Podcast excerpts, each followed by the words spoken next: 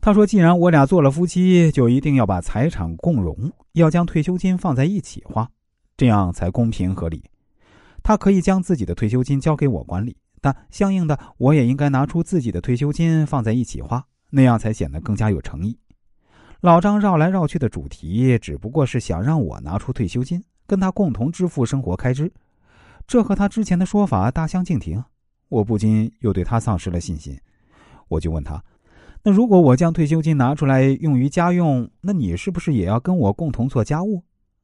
他说：“做家务是女人的事情，他是一个大男人，绝不可能做家务。如果我是一个贤惠的好女人，就一定会主动打理好家务，根本无需他劳力费心。”自从老张让我交出退休金之后，我就彻底对他失去了好感。我觉得他是一个心口不一的男人，他在骗取了我的好感之后，就原形毕露。露出了他自私、狡诈、贪婪的本性。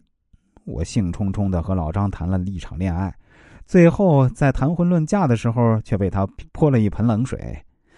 让我对他失望至极，再也没有和他继续交往下去的愿望。跟老张分手之后，我又接连相亲了好几位二婚的单身男性，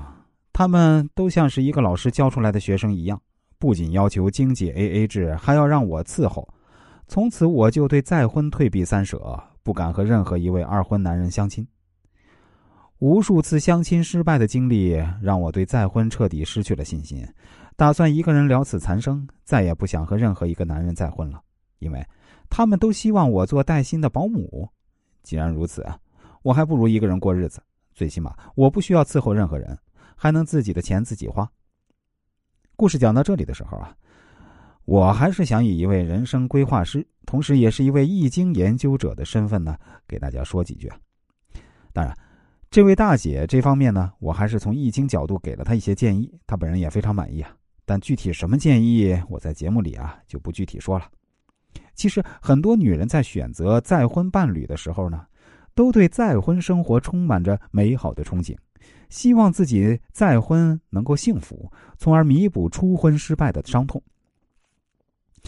对于步入中年二婚女人来说呢，她们前半生浪费在一个失败的男人身上，就特别希望找一个对自己好的男人，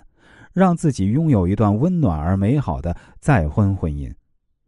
经营婚姻从来不是一件容易的事情。如果女人离过一次婚，准备再婚，就一定要考虑清楚，千万不能贸然选择，以免再一次重蹈覆辙，让自己陷入万劫不复的境遇。